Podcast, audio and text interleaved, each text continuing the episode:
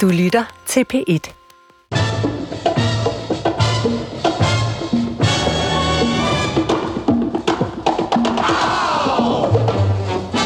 a wave, tropical heat wave.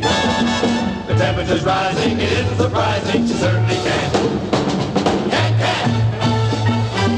She's in a heat wave, I'll let her the way. In a way that the customers say that she certainly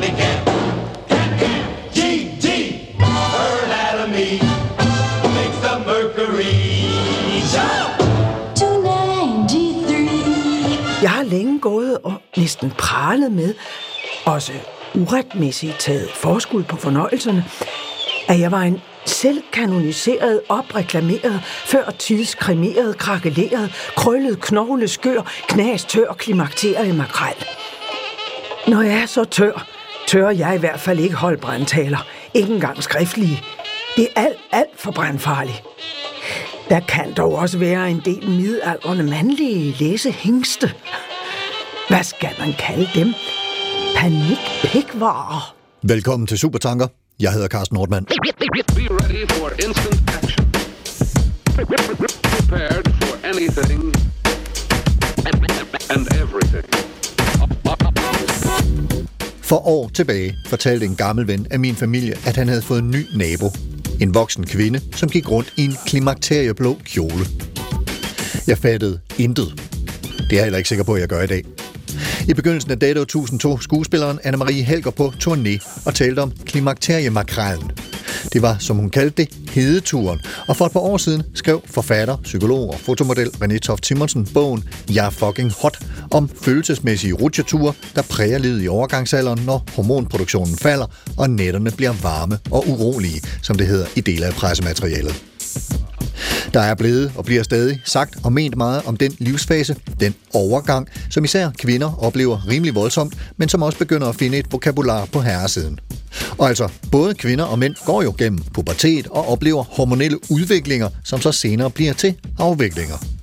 Klimakteriet, menopausen, overgangsalderen har mange udtryk, og der er mange meninger om dem, især hos kvinder. Men altså også lidt hos mænd. Birgit Pettersson, speciallæge i psykiatri og mangeårig lektor ved medicinsk kvinde- og kønsforskning på Københavns Universitet. Velkommen til dig. Ja, tak. Hvordan er du kommet i gang med at forske i øh, det her, som vi lige skal have været enige om, om vi kalder det menopausen, klimakteriet eller overgangsalderen, jeg tror? Vi kan kalde det klimakteret, tror jeg. Okay, Det, det, bruger man meget tit. ja. Hvordan er du kommet i gang med at, at forske i det oprindeligt? Ja, altså da jeg blev læge, så opdagede jeg, at der var et helt andet syn på kvinder, end det jeg oplevede ude i samfundet. Og ikke mindst øh, hele problemstillingen omkring klimakteriet, den blev, øh, du brugte ordet hot, den blev virkelig hot. For øh, der stod øh, lægerne på den ene side, de gamle øh, gynækologiske overlæger, og, og så hele kvindeverdenen, som jo var ved at komme ud på arbejdsmarkedet og ved at udvikle sig der i slut, 50, eller slut 60'erne og i 70'erne. Og der øh, brugte man øh, lægevidenskaben som udgangspunkt, øh, uden sådan rigtig at, at øh, andet end tænke på, at de kunne være evige unge. Og det var øh, ikke mindst den gruppe, der hed kvinder over 40, som, øh, øh, op, altså, som holdt deres møder inde i, i kvindehuset i Godt og Skade. Sådan en gruppe aktivister? Det var det, ja. Ja. ja. Og de skrev også en bog, der hed Kvinder over 40. Og der kommer de, øh, der overtager de fuldstændig øh, enøjet øh, hele symptomer, altså alle de symptomer, som, som kvinder havde, når de kom i klimakteriet. Ja. Jeg tror, de var oppe på 173 eller sådan noget lignende. Så det var ligegyldigt, hvad det handlede om. Så Så blev det henskrevet så blev til... det henskrevet til klimakteriet, og det ville de jo helst undgå. Altså, der er en norsk forsker, der hedder øhm, Arne Holte, hedder han. Han skrev, at klimakteriet, det var en skraldebøtte, som, hvor man kom alt uønsket adfærd ned i. Og han skrev, også, at kvinder bliver til kællinger, og kællinger er hy- højt råbende og hysteriske. Så der var Du godstød. virkelig ja. en kønskamp, Men, men, sige. men når du siger, at du oplevede en forskel på, på den, det syn, du mødte i lægeverdenen i forhold til det syn, du mødte ude i samfundet, hvad var det så for en forskel, øh, der, der opstod der? Ja, på det tidspunkt var der, havde man øh, kunnet fremstille øh, østrogener øh, på, medic- på medicinalindustrien, sådan så den, fra at være en meget kompliceret proces, så var det små piller, man nu kan tage. Og det blev der jo i den grad reklameret for i lægeverdenen. Og der blev fremført næsten ligesom øh, kvinder over 40 øh, kom med symptomer, ja, så blev der øh, fremført, at det var så fantastisk vigtigt, at man skulle have noget.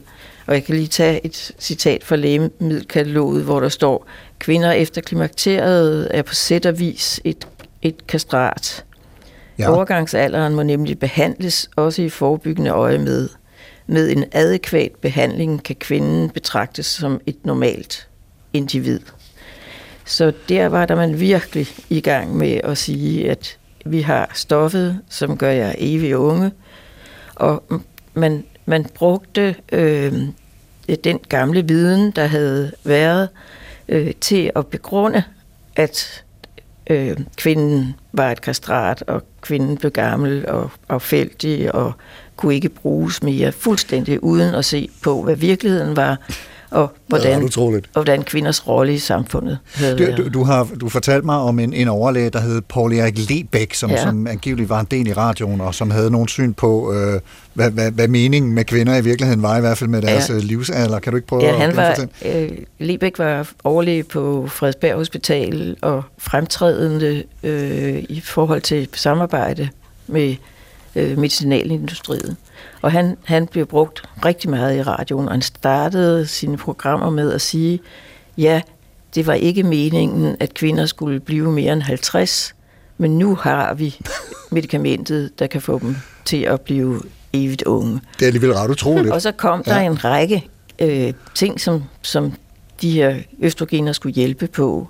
De, man blev klogere, og man blev smukkere, og, og man fik ikke knogleskørhed, og man fik ikke, der var ikke den tid, ting, de ikke kunne Det var mirakelmiddel. Det var mirakelmiddel, ja. Fantastisk. Men, men det var jo, i forhold til hvad jeg kunne se, så, så var kvinders verden ikke sådan. Og senere, da, man, øh, da jeg og kollegaer gik ind i de der undersøgelser, ja, så var der ikke så mange, der havde det så dårligt, som man havde øh, fremført. Nej, og det var altid noget. Det var altid noget, ja. Ja. Line Dalsgaard, øh, lytterne kan muligvis høre dig øh, sidde og fnise samtidig med mig, når, når øh, Birgit Petersen fortæller nogle af de her ret øh, utrolige syn på, på øh, kvindeliv over 50. Du er lektor i antropologi ved Aarhus Universitet. Velkommen til dig. Tak skal du have. Og øh, hvis nogen lyttere øh, tænker, at de har hørt Line Dalsgaards navn og hørt hendes stemme før, så er det fordi, hun har været med i en tidligere Supertanker-udsendelse om rytme her tidligere på året.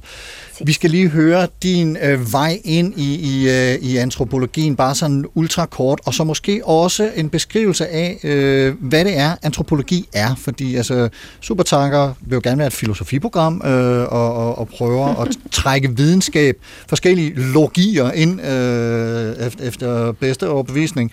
Øh, men antropologi, hvad, hvad er det, og hvordan er du øh, kommet i, i vej med det?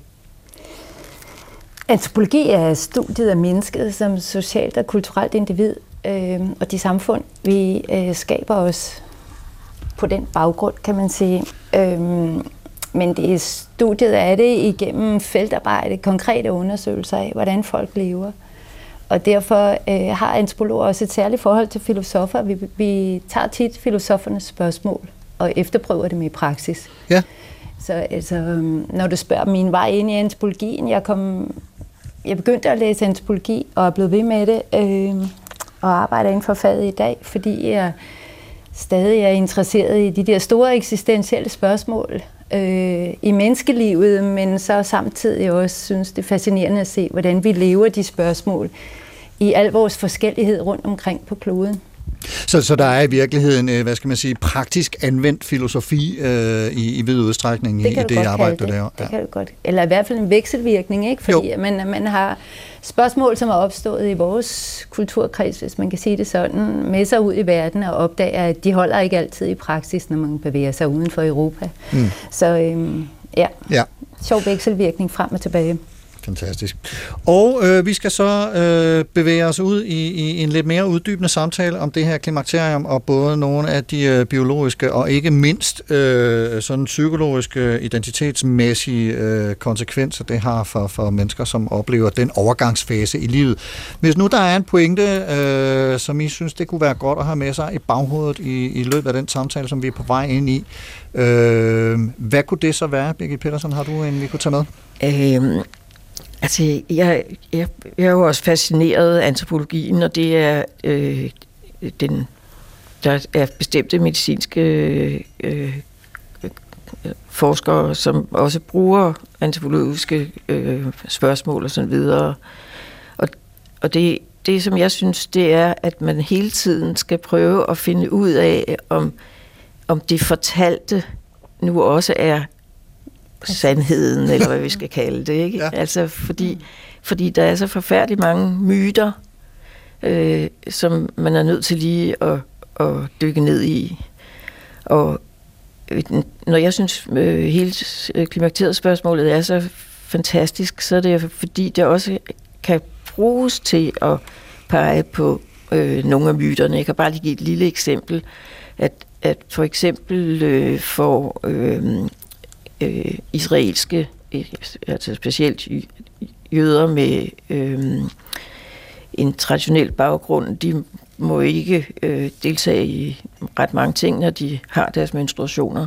Men når, når de kommer i klimakteriet, så får de magt. Hmm. Og det betyder, at øh, de betragter øh, klimakteriet som en befrielse, og man kan se, at de har det meget bedre end tidligere i livet, når de kommer i klimakteriet. Det bliver sådan en hædersbevisning, at man Ja. ja. Ja. liv og erfaring. Ja. Ja, og, der, og det, er, det er jo lidt det, som antropologerne også gør og siger, jamen vi vil ikke nøjes med at vide og vise, hvad, hvad der er vores verden. Vi vil også se, hvad sker der andre Præcis. steder om de samme fænomener. Præcis, ja. Og apropos det, du siger med, at man, man siger noget, men at det ikke altid passer. Vi har sådan en slogan inden for faget, der hedder, folk siger et og gør ofte noget andet. Altså, at man har en hel masse myter og normer om, hvordan livet skal leves, men i praksis, så finder man sin vej igennem det. Ja. Men, men det ændrer jo ikke på, at man kan føle sig fanget på det forkerte ben, fordi man lever i et samfund, hvor man siger noget bestemt om at være kvinde i 50'erne, for eksempel. Ja. Og indimellem bliver ramt af sproget, eller ramt af folks udsagn om en. Vi skal lige høre, Line, om du har en, en pointe, vi kan tage med os. Jamen, det skulle være øh, meget i forlængelse af det, Birgit snakker om, at alder øh, ingen steder i menneskelivet er noget biologisk alene. Vi har sådan en tendens til at snakke om pubertet og menopause, eller hvad vi kalder det, som biologiske fænomener. Men er alder altid er et biologisk, kulturelt og socialt fænomen på samme tid. Og de ting fletter sig ud og ind af hinanden, så man faktisk ikke rigtig kan adskille dem.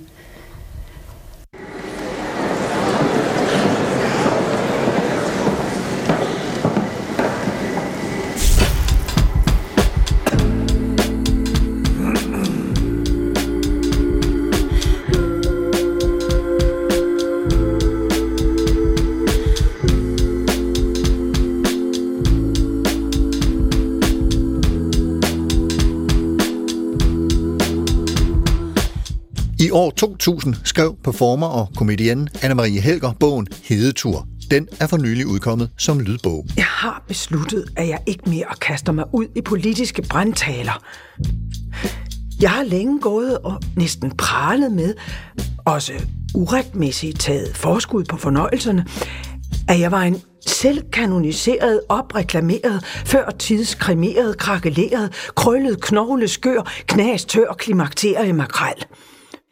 Når jeg er så tør, tør jeg i hvert fald ikke holde brandtaler. Ikke engang skriftlige. Det er alt, alt for brandfarligt. Jeg har en stærk følelse af, at der er mange kvinder på min egen alder blandt læserne, som heller ikke skal bryde sig om at holde brandtaler de næste mange, mange år, langt ind i det nye årtusind. Jeg bliver altid så opmuntret, når vi er flere klimakterier makreller sammen. Også selvom vi ikke lige kan se hinanden. Der kan dog også være en del midaldrende mandlige læsehængste. Hvad skal man kalde dem? Panikpikvarer. Præpensionerede panikpikvarer eller sådan noget. Anne-Marie Helgers pisketoriske tilgang til karakteristikkerne af såvel kvinder som mænd har, ifølge hende selv, sit udgangspunkt i på et tidspunkt i sit liv at være blevet benævnt en lækker sild. De er så senere blevet til en sur sild, og er nu nået frem til at være en postklimakteriel mimremakrel i præterminal fase, hvis ikke ligefrem, som hun forklarer mig i telefonen, en ældre førstegangsdøende. Den lader vi lige stå kort. Den mandlige pangdang, den præpensionerede panikpikvar, der dyrker piget, har naturligvis en slet skjult antydning af det mandlige kønsorgan, men også valgt, fordi mange mænd, ifølge Helger, ikke kommer i klimakteriet, men bliver hængende i puberteten. Den lader vi også lige stå. Jeg synes, det er rart at vide, at vi er flere klimakteriemakareller, der kan sende hinanden en indforstået tanke, når vi begynder at blusse og svede, og det hele emmer og sejler, og vi går i opløsning. Man echaufferer og transpirerer, så ved vi hvorfor. Vi er medlemmer af det samme hede selskab. Skulle vi klimakterie makreller ikke åndeligt talt tage hinanden i de små svedige søsterstænger, de fedtede feministfoderaler, og så sende en taknemmelig, dybfølt, hjertelig takketanke til hede selskabets grundlægger, den navnkundige, for længst afdøde herr Dalgas. Han sagde noget, vi klimakterede makraller bare kan høre igen og igen. Han sagde cirka sådan her, hvad udad tabes, skal indad vindes. Oh, det er som flået ud af min mund hule. Hvor er det sandt? Nu har vi kvinder brugt alle de ungdomlige år på at hoppe med på vognen og lade os vildfare og forføre til, at vi skulle ligne små appetitlige marcipangrise og seriefremstillede Barbie-dukker.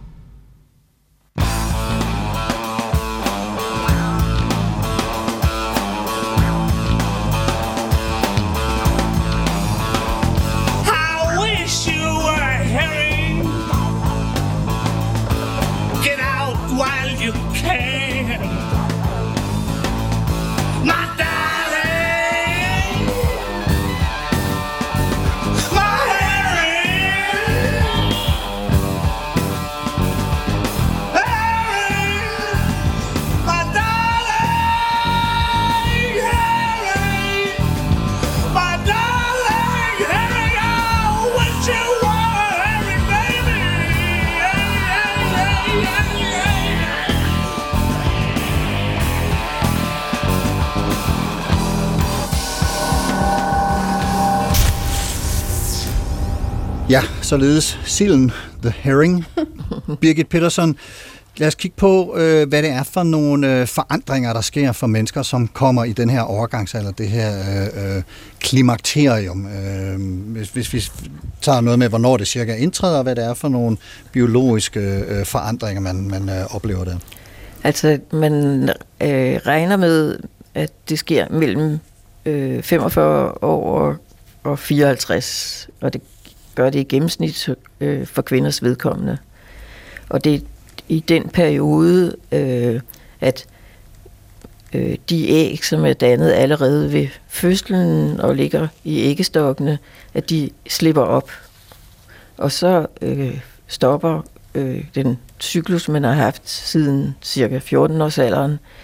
Og så begynder der at komme øh, noget ubalance, fordi at øh, øh, der sker noget omkring østrogen, og det påvirker nogle ting i hjernen, blandt andet med, at man bliver, øh, det bliver mere ustabilt, og man får nogle hedeture. Men, men er det simpelthen øh, hormonelt, at den her temperaturregulering, den øh, skrider ud? Ja, Ja. Det, er, det er hormonelt. Øhm, og man, har, man kender det også fra øh, puberteten, hvor man også har sådan øh, forskellige symptomer. øh, hvor lidt voldsomme blødninger og uregelmæssige blødninger, og man kan også have hedeture i puberteten og, og have det øh, øh, ikke så godt der. Mm. Men, men øh, øh, det, man får i klimakteriet, der ligner øh, kvinders øh, symptomer hinanden.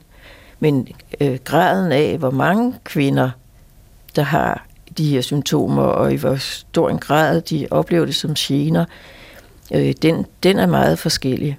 Og der har vi her i Danmark faktisk nogle meget gode øh, undersøgelser af det. Og det er rigtig mange, der ikke føler øh, noget med hedeture eller andet ubehag i klimakteriet.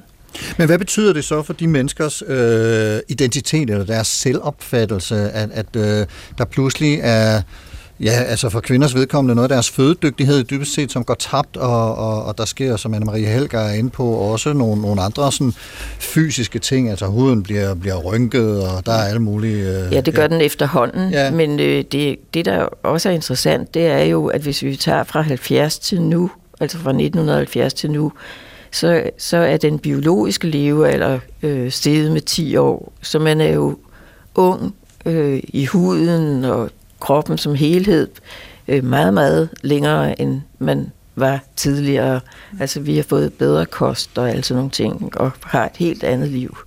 Men det, der egentlig var spændende øh, med at gå ind i, hvad er det for nogle grupper, der op, som har de alvorlige symptomer og er meget optaget af det, ja, det, det er ikke det, man kan kalde den almindelige kvinde. Fordi den almindelige kvinde, øh, som, som øh, stadigvæk er gift med den samme mand, og børnene er blevet store, og der kommer nogle børnebørn, altså der, der glider de her ting øh, langsomt øh, over i hinanden, og, og, og de oplever det som et godt liv, og oplever det i øvrigt som en stor befrielse, at menstruationerne øh, holder op.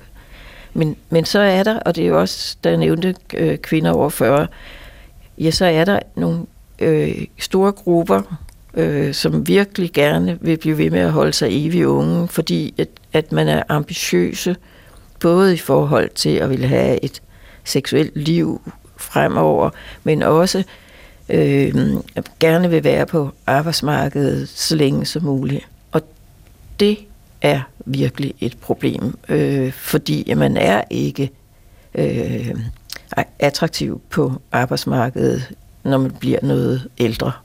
Men, men der er vel heller ikke tale om, at, at øh, seksualiteten eller sex, seksualdriften som sådan ophører, øh, når man går igennem de her forandringer? Eller Jo. sker der noget omkring ens libido øh, der, som, som er, Øh, ja, altså jo, hvis, når man bliver rigtig gammel, så, så bliver den mindre, fordi man er for træt, og det gør ondt, og knoglerne virker, nej, de værker, mm. og så videre. Men, men man, er, man er et seksuelt individ fra stort set fødsel til død, og Ja. det er vigtigt, at vi husker det.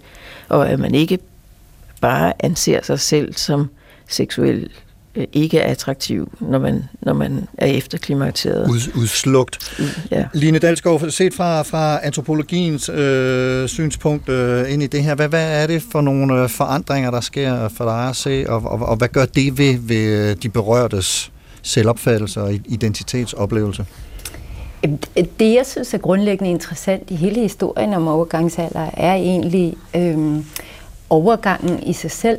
Altså den fortælling, vi har fået lavet omkring det tidspunkt i livet. For som Birgit siger, man bliver langsomt gammel. Det er jo ikke noget, man bliver sådan lige på dagen. øh, og, og, øhm, og hvad bruger vi de der overgange til?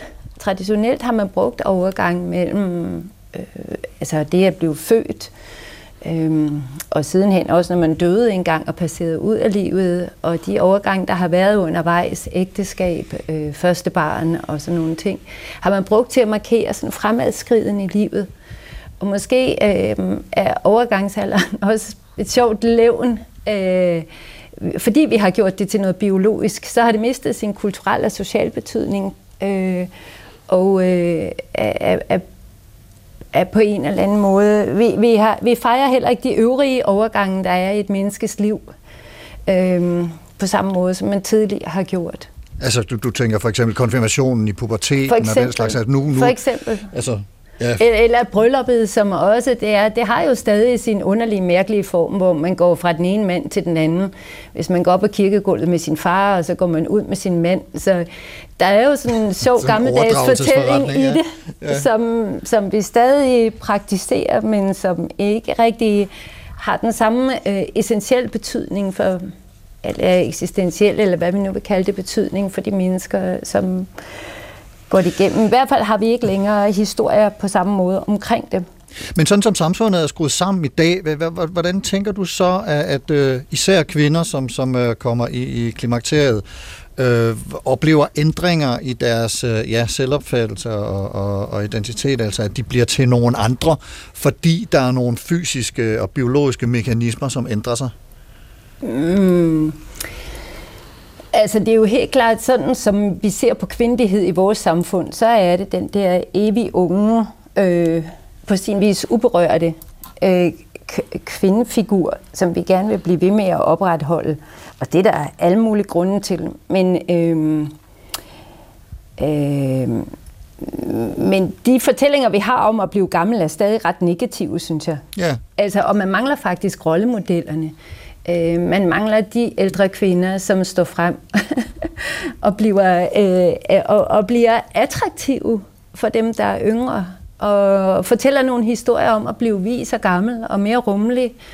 Øh, vi har sådan en idé om, at man topper, og så går man ned ad bakke, i stedet for øh, tænke, at et menneske er grundlæggende uformet, når det fødes. Mm. Og igennem hele livet kommer der mere og mere til. Så den gamle har nogle erfaringer, som er attraktive for den yngre. Jeg, jeg tror, det var dig, Birgit, der lige mindede om uh, Emmanuel Macrons øh, noget ældre hustru, er det ikke? Der, Jo, øh, altså man kan sige, der, at samfundet er jo meget traditionsbunden. Øh, øh, mænd øh, vælger cirka to år yngre øh, kvinder, sådan statistisk set. Og det er meget sjældent, at man øh, har ældre øh, koner. Mm. Og der er ingen tvivl om, at, at det giver også nogle øh, problemer, fordi det heller ikke altid bliver accepteret i, i altså ude i samfundet, at, at, at, man, at man tør tage en, der er for eksempel 10 år ældre. Og det synes jeg da er fantastisk øh, dejligt, at der for en gang skyld kommer en leder, Ja. der Ja. ja. har turet det. Ja, præcis. Og, og, Der er jo faktisk, jeg står og kommer i tanker om en Hollywood-film, som er, den er ved at have nogle år på banen, hvor, hvor den unge James Spader øh, indleder et forhold med den noget ældre Susan Sarandon, øh, som jo er, er, er en øh, meget, meget smuk og interessant kvinde. Øh, og nu kan jeg simpelthen ikke huske, hvad den hedder, men det skal jeg øh, have fundet ud af, fordi det er, er netop et eksempel på nogle af de øh, modstande, som, som de som par øh, render på i, i, øh, i og med Ja. det forhold der. ja.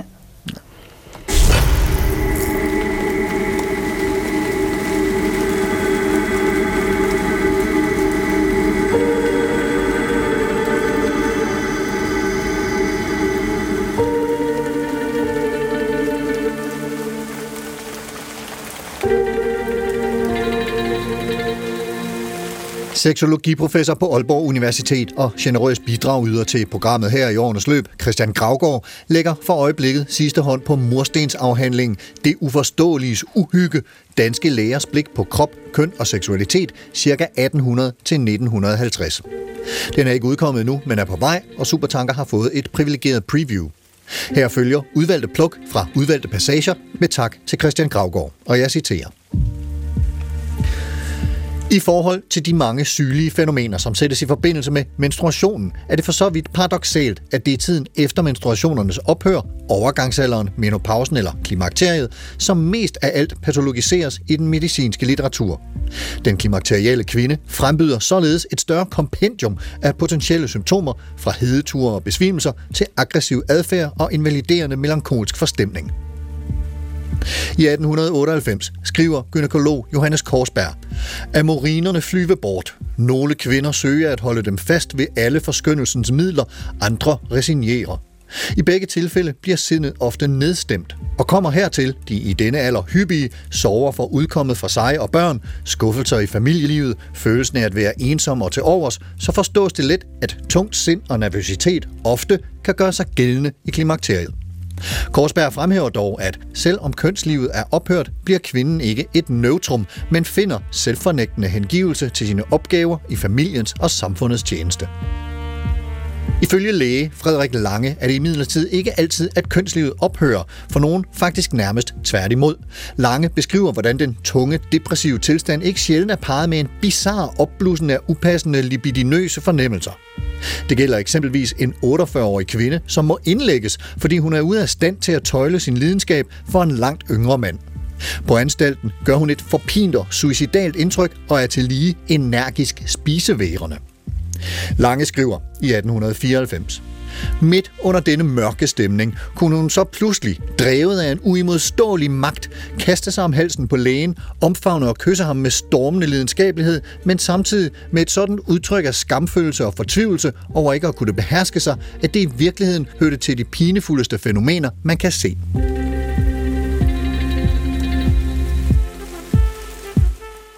I takt med opdagelsen af hormonernes indflydelse på især kvinderne, beskriver den franske vævsforsker Alexis Carrel i sin bog Mennesket det ukendte fra 1936 mennesket som først og fremmest en stofskifteproces, hvor hormonsystemet er afgørende for menneskets åndsevner og kropslige formåen, og Carrel supplerer påstanden med det retorisk flotte argument, det er aldrig sket, at en øvnuk nogensinde er blevet en stor filosof, en stor videnskabsmand eller bare en stor forbryder. Herhjemme er det blandt andre gynekologen Axel Tofte, der i 1930 beskriver klimakteriet som en biologisk, psykologisk og social undtagelsestilstand, og ikke mindst kvindens sjælelige og eksistentielle kvaler kalder i hans øjne på offensiv behandlingstiltag fra almenmedicinernes side. Citat. I tidligere tid var klimakteriet et symptomkompleks, der jo næsten udelukkende udspilledes inden for hjemmets vægge, men efter at kvinderne i så udstrakt grad er blevet selverværende, er behandlingen af klimakteriet blevet noget af et socialt spørgsmål og langt mere påkrævet end tidligere. Citat slut. I et to år senere radioforedrag over samme emne slutter Tofte med en appel til sit eget køn. Citat. Husk på, at overgangsalderen er en meget besværlig og ubehagelig periode for kvinden, og man bør derfor, hvad enten man er ægtemand, overordnet eller kollega, søge at være så forstående og overbærende som muligt i denne tid. To comprendre, c'est tout pardonner.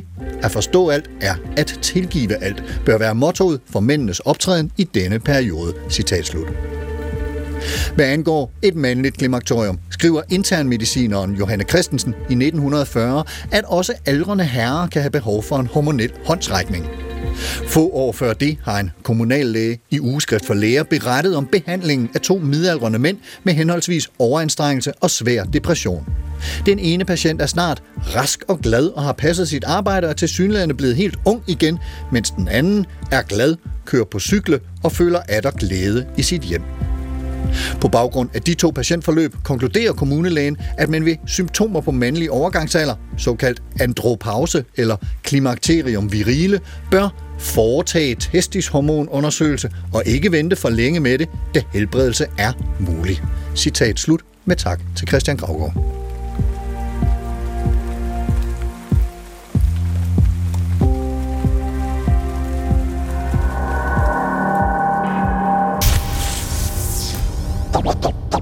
Would you mind saying that again?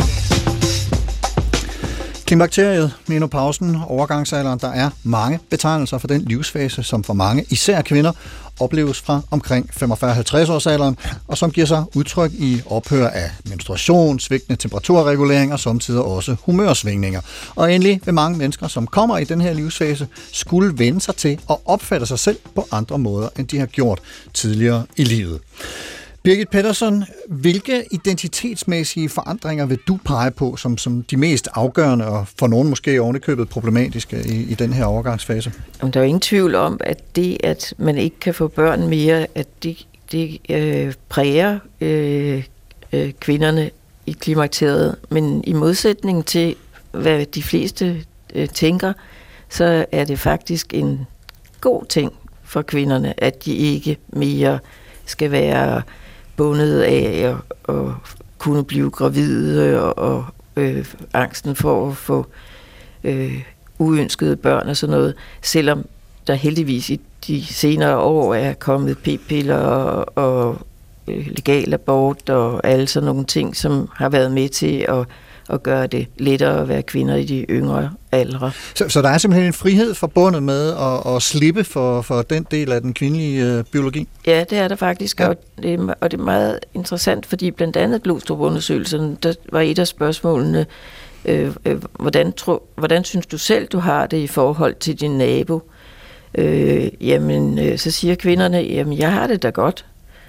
Og så, og så regner de med, at det har naboen ikke, fordi man hører så meget om, at man går ind og bliver deprimeret og bliver syg på alverdens måder.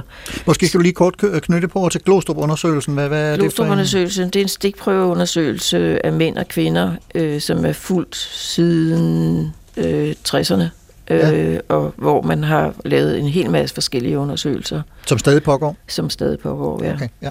Ja. Og i din forskning, øh, du er speciallæge i psykiatri og, og, og har, altså, øh, som jeg nævnte i begyndelsen af udsendelsen, været mangeårig lektor ved medicinsk kvinder- og kønsforskning på Københavns Universitet. Hvilke øh, hvad skal man sige, tænkere eller, eller teoretikere har du da lænet dig op i, øh, når du skulle ind og, og overveje nogle af de øh, mere hvad skal man sige, filosofiske eller måske endda antropologiske aspekter af det her? Ja, dels bruger vi meget øh, den hermeneutiske fortolkningen af tekster og sådan nogle ting, som er meget brugt inden for lægevidenskaben. Men, men en, en af de tænkere, der har været rigtig relevante, det har jo været Foucault, både i forhold til seksualiteten, men også i forhold til den magt, der er i systemet. Fordi der er jo ingen tvivl om, at, at øh, det, at øh, læger har været ude og definere, hvordan kvinder har det, øh, fordi nogle af de citater, der kom, det er jo det er jo en læge, der helt rigtigt har set en del kvinder i sin konsultation, og de kommer jo i konsultationen, fordi at de har det dårligt. Men man har glemt at se, at resten af kvinderne, som aldrig kom der, ja, de har det faktisk godt. Så man kommer til at konkludere, at kvinder har det øh, rigtig, rigtig, rigtig, jeg vil, vil jeg ikke sige, men det var det, jeg mente. Øh, det kommer man til at konkludere ud fra en lille bitte gruppe, øh, som, som har det rigtig svært. Som det statistiske materiale har simpelthen været skævvredet. Helt forfærdeligt i virkeligheden. Ja. Og det var også det, man byggede på, så det lille skævvrevne materiale, da man kom ind og sagde, at alle kvinder skulle bare have medicin. Og det fik man faktisk i mange lande. Blandt andet Sverige og Finland, der var stort set hele øh, den kvindelige befolkning over 45 øh, på øh, øh, midler efter, øh, altså østrogener og gestagener efter øh, klimakteriet. Hold op. I Danmark var vi meget fornuftige, og, og jeg tror, vi nåede op på halvdelen af øh, danske kvinder. Men øh, det, der var så interessant, det var, at så var der heldigvis nogen, der havde sagt, jamen, når vi nu går ud og giver medicin til alle kvinder med forskellige begrundelser, øh, øh, men hvad, hvad får vi ud af det?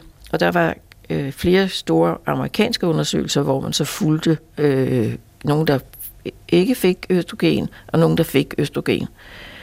Og det, der skete, det var, at man opdagede, at øh, der døde faktisk flere i den gruppe, der fik østrogen. Og det, man havde jo blandt andet solgt det, fordi det skulle være forebyggende for alt muligt, overforkalkning og alt muligt. Og så i Sverige og Finland, så, så holdt man fuldstændig op med at give det. Og, og kvinderne stod tilbage, og der var jo nogle af dem, som havde øh, brug for det. Blandt andet nogle, der var ødelagte af øh, hedeture og ikke kunne sove om natten. Og, og det ødelægger jo virkelig ens liv, mm. når man hele tiden bliver vækket og er øh, sjaskvåd ja. og skal skifte tøj og Ja, sengetøj ja. ja. og alt muligt. I Danmark, der, slut, der holdt man ikke op helt på samme måde, men man holdt, man holdt igen. Men den her øgede øh, øh, frekvens af, af dødsfald, var den direkte forbundet til, til behandling med østrogen? Og, Ja, altså man, man kan kun gøre det, man tager en, en gruppe, som får noget medicin, og en gruppe, der ikke får noget medicin. Ja, og så altså. finder man så, at der er flere dødsfald af, ja. af øh, hjertesygdomme i den gruppe, der fik medicinen. Og det, når man går ud og siger, at man skal give noget i forebyggende øje med, ja, så er det jo en katastrofe, at der kommer øh, så mange bivirkninger. Ja, altså. Og så i øvrigt fandt man ud af, hvad man godt nok vidste lidt i forvejen, men man fandt ud af, at der også var en overhyppighed af brystkræft. Og det har gjort, at at man er blevet meget forsigtigere med ja. At give de her midler. Men, men det florerer stadigvæk også i den nye litteratur. For eksempel, at man er mere deprimeret, efter man er kommet klimakteriet end før. Og det er der ikke belæg for. Altså, øh, man er faktisk mindre eller lige så meget deprimeret statistisk set øh, i klimakteriet som i andre øh, aldre. Øh, og nok i 30'erne er det der, hvor det er værst, og det er da ikke så mærkeligt, fordi det er der, hvor kvinderne har de små børn og mm. skal det hele til at nå sammen. Men, men stadigvæk kan man høre alle de her øh, forfærdelige ting, som man kommer til at opleve, og som bliver selvforstærkende, og man bliver øh, bogstaveligt talt stresset af det, fordi man bliver så bange for, at, at det hele skal gå Ja. galt, i stedet for at man ser på de ressourcer, der er der. Og, og Line Dansgaard, alle, alle de her symptomer, som man så kan opleve øh, på sin krop i, i form af ja, temperatur, øh, øh regulering og alt muligt. Altså, øh, øh i, i, i, i din faglighed, hvilke identitetsmæssige forandringer og udfordringer er det så, der opstår i den her, som du kalder liminalfase, eller limbo, som, som kvinder pludselig befinder sig i, mens det her pågår? Altså, det kommer an på, hvilket samfund du kigger på. Ja. Fordi nu snakkede Birgit jo om øh, ortodoxe jøder, og jeg har tilbragt meget af mit feltarbejde øh, i Brasilien, hvor øh, det er ikke så meget moderskabet faktisk, der definerer kvinden som det seksuelle. Så øh, der handler alting om, i forhold til at blive gammel, at oppebære sin seksualitet og sin være seksuelt attraktiv. Du ser meget sjældent kvinder med gråt hår, for eksempel i Brasilien. Man farver sit hår. Øh, og jeg får også at vide, når jeg kommer med min grå, at øh, jeg skulle nok tage at farve det. så øh, der, der er et særligt fokus på det der med, som man siger, at passe godt på sig selv, kuidarse. Og et studie, øh, der er foretaget i Japan, øh, viser, at øh, der har kvinder nogle helt andre symptomer. Det kan godt være, at det er, fordi de spiser tofu og får noget østrogen derigennem. Men det er også fordi, at kvinden bliver defineret som omsorgsgiver. Øh, lige så snart hendes, altså fra hun har passet sine børn, så skal hun til at passe sine gamle forældre. Så de symptomer, man har, det er stive skuldre og ondt i hovedet og depression, som skyldes, at man er ophængt i det der plejeforhold til de gamle, øh, som man forventes at tage sig af. Og, og herhjemme mener jeg, der er det det der, øh, det biologiske, vi fokuserer på, at der sker noget naturligt i kroppen, øh, som skal have sin tid. Og grund, grundlæggende er det alt sammen, som jeg snakkede om før, det sociale og det kulturelle, der blander sig med de der forskellige forandringer, som sker, og som Birgit siger, kan være meget forskellige fra person til person. Øh, så altså, som antropolog bliver man optaget af de ritualer, der normalt er omkring skift i et menneskes liv. Og at vi faktisk mangler ritualerne om over, omkring overgangsalderen. Øh, vi, mangler det, øh, vi mangler et eller andet, der... Hvis vi vil opretholde den idé om en overgang der, så mangler vi det ritual, der bringer os igennem det. Altså den tids konfirmation, dybest set. Ja, Ja. ja. Og altså, som Birgit og jeg snakkede om før, øh, mens jeg havde mine øh, sværeste tider, hvis vi nu skal snakke sådan, eller bedste, med at min krop forandrede sig, og jeg ikke lige kunne finde ud af, øh, hvem jeg var, øh, der, der gik jeg argumenteret for, at man skulle få et halvt år fri af staten. Og jeg mener faktisk, at hvis der var sådan en pause øh, på det tidspunkt i livet, hvor ens øh, øh, krop begyndte at forandre sig, om det så var det grå hår, eller svedeturene, eller dellerne, eller noget andet, man var optaget af. Øh, men at man fik lov at tænke igennem, hvad man ville med sit liv øh, fremadrettet. Jeg tror, det kunne spare staten for både sygedagpenge og Ja, holde flere som. folk på arbejdsmarkedet ja. og sådan noget. Vi skal Men lige det, hø- men det er jo fordi, jeg er optaget af det med ritualerne. Ja, og, og øh, i, i forhold til dem, der har du nemlig øh, taget en, øh, en fransk antropolog med, som hedder Arnold van Genep. Jeg ved ikke, hvordan Ja. øh, præcis det skal Ja, udtales. det kalder som ham netop øh, har, har beskæftiget sig med det. Hvad er det, han kan hjælpe os med i, i øh, den her Det, det er samtale? et gammelt studie. Bogen er fra 1909, hvor han identificerede overgangsriter som noget, han fandt i mange samfund omkring øh, øh, fødsel, øh, kvinders overgang til moderskab, menstruation også, og, og også overgang til død, men også nogle ritualer for mænd, øh, som på samme vis bragte dem videre i livet, en skønt, at man ikke på samme måde kunne identificere for eksempel øh, menstruationen som sådan en konkret skift i ens liv, Ja. så skulle man bringes ud af drengestadiet og over i som ung mand. Øh, og der var nogle ritualer omkring det også. Som jo Og- også skifter med afhængig af, hvilket samfund man øh, betragter, ikke? Præcis, ja. og det han lagde mærke til, det var, at der er tre faser i sådan et ritual. Der er separationen, hvor man forlader det, man var. Der er den liminale fase, hvor man er i sådan en underlig mellemstadie. Og så er der inkorporationsfasen, hvor man overgår til en ny status i livet. Og Victor Turner, som har taget det op, en senere antropolog, der har taget det op efter ham, har har netop vist, hvordan i det øjeblik, man er i den liminale fase, det der betwixt and between, som man kalder det stadie, så er man øh, rituelt farlig. Det kan også faktisk være farligt at gå den tid igennem, men man er også farlig for om, omgivelserne. Man er udefineret. Hvordan? Folk ved ikke rigtigt, hvad man er. Okay, man er Øh, simpelthen ubestemmelig. På, Ja, man er ubestemmelig. Ja. Man er hverken øh, pige eller kone. Man er midt imellem, når man øh, for eksempel føder sit barn. Så er man hverken det ene eller det andet. Når man så har født barnet, så er der brug for, at både man selv og barnet bliver øh, øh, ligesom inkorporeret i samfundet igen og bliver til noget bestemt. Men i den der ubestemmelighed kan man være vanskelig at have med at gøre for omgivelserne. Ligesom en menstruerende kvinde kan være rituelt uren, fordi hun er ubestemmelig.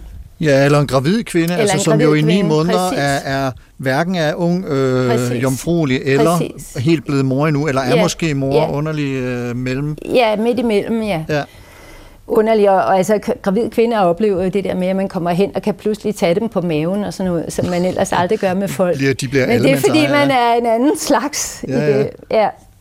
Og, øh, og, øh, og, og den rituelle struktur har de identificeret rundt omkring i mange forskellige samfund.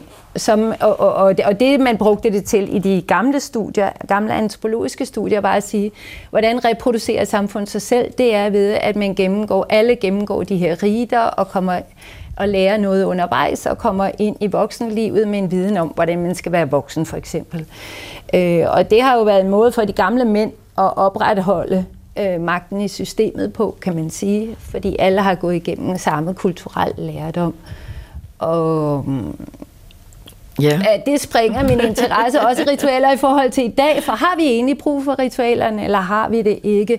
Skal man have lov til at definere selv, øh, hvem man er? Men så længe vi bliver ved med at opleve en overgang, så har vi også brug for øh, øh, fortællinger og muligheder for at leve den overgang og føle sig kikset og ubestemmelig og komme igennem derud på den anden side.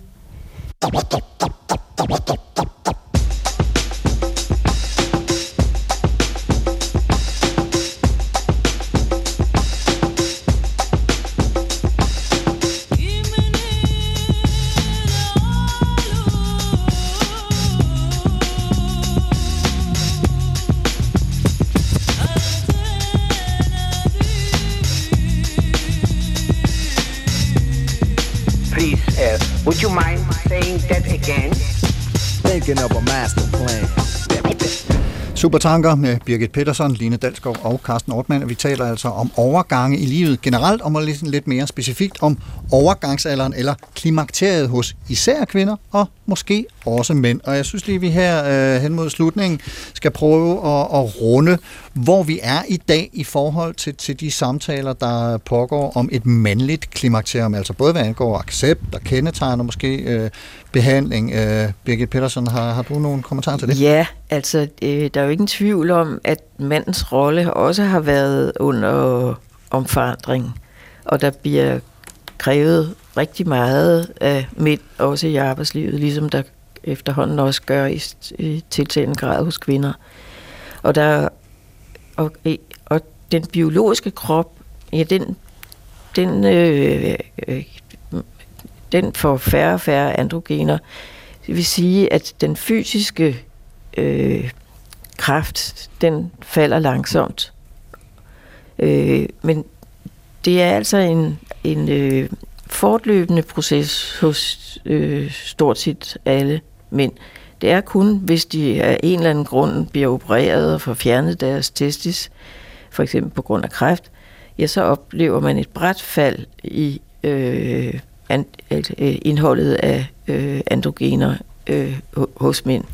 Men der er jo mange, der ikke rigtig vil acceptere den der øh, træthed og den aldring, der sker helt naturligt af kroppen. Vi lever jo øh, i sådan cirka 90 år, altså sådan en cyklus, som, ja, vi skal, vi bliver født, og vi skal dø igen, og, og det kan vi ikke stille ret meget op med andet end at gøre kroppen så sund som muligt.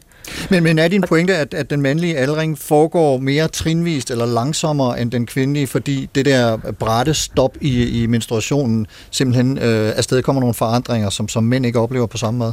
Ja, de, de oplever ikke deres krop på samme måde, Nej. men de oplever, at øh, det, de kan yde i forhold til arbejde og andre ting, bliver mindre og mindre. Øh, og, og et- i modsætning til kvinder, der bliver mere aktive efter klimakteriet, går ud og ser teatre og på, er på biblioteker og alle sådan nogle ting, så bliver øh, mænd som helhed mere indadvendte og mere passive i det sociale liv. Nogen vil sige sure. Nogle, ja. Og, Sure og så, sild, for så, tage kommer, ja. så øh, øh, kommer tanken jo, kan vi ikke give dem lidt opkvikkende fuldstændig, ligesom når man giver EPO til, øh, Til cykelrytter, ja. til for eksempel cykelrytter. Ja. Øh, den kommer jo frem, og man har igennem rigtig mange år prøvet at, øh, at kalde det et mandligt klimakterium, og prøve at skabe et behov hos mændene for at få noget androgen. Ja. Men her, ligesom hos kvinderne, er der jo også nogle bivirkninger. Altså, det, det er ikke godt for hjertet og adskillige andre ting. Så man, man, man er ikke bare røget ud i det, ligesom man gjorde det for kvindernes vedkommende. Vi skal lige nå at høre øh, dig, Line Dalsgaard, også om du har kommentarer til, til et mandligt klimakterium, og det er noget, øh, du har kigget på øh, inden, inden for dit felt. Jeg har ikke kigget på mandlig... øh, Nej, det har jeg ikke. Jeg har kigget på drengen og deres bevægelse ind i det at være mænd, og hvor vanskeligt det kan være, når man ikke kan få arbejde og alle de andre attributter, der hører med til voksenlivet i Brasilien især. Men, øh, men øh, altså grundlæggende må man jo sige, når man kigger sådan på tværs af kultur, så er der alle de her kultur, kulturelle kategorier, som vi putter hinanden og os selv ind i og lider under, ikke at passe ind i. Og, øh, og måske kunne man vende blikket og kigge den anden vej og se, at alting hele tiden er i bevægelse. Og som Birgit også siger, man må acceptere, at kroppen forandrer sig Ja. igennem livet. Og så måske give sig selv og hinanden lov til at stoppe op en gang imellem og tænke sig om for at kunne følge med sig selv. Det tror jeg, øh, jeg ville Yes. holde fast i.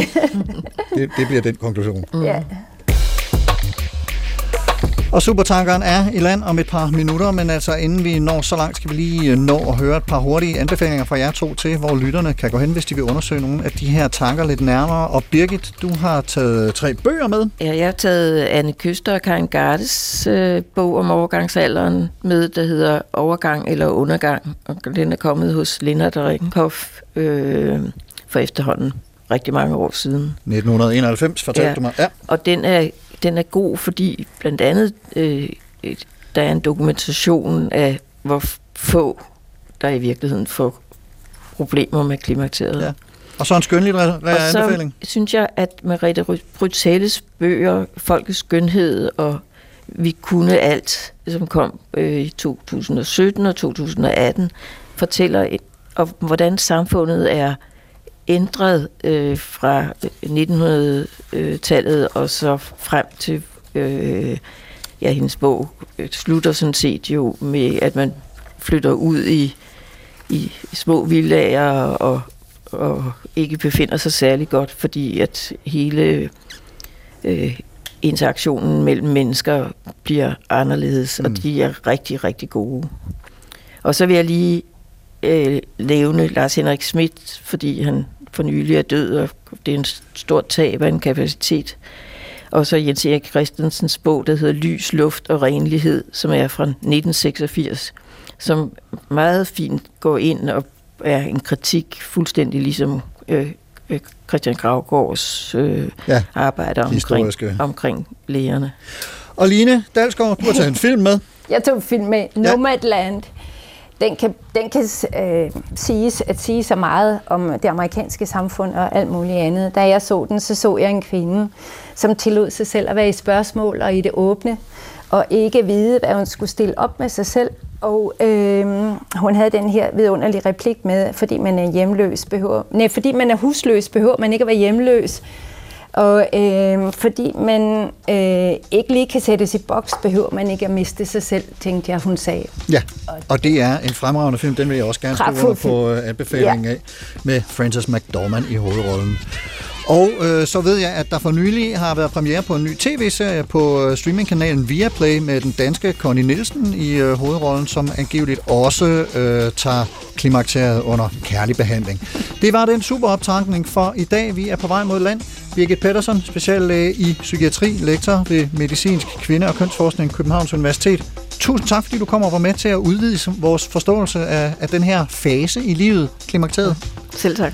Og Birgit Pedersen har skrevet bogen Klar besked om overgangsalderen fra 1994 på forlaget Aschehov, og den er i handlen.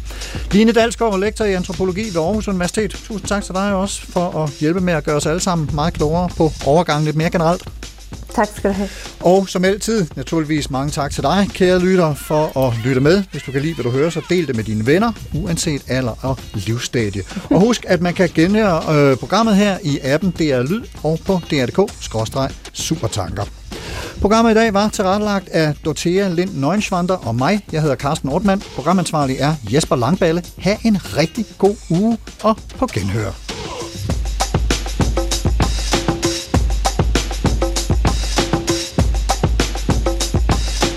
Thinking of a master plan.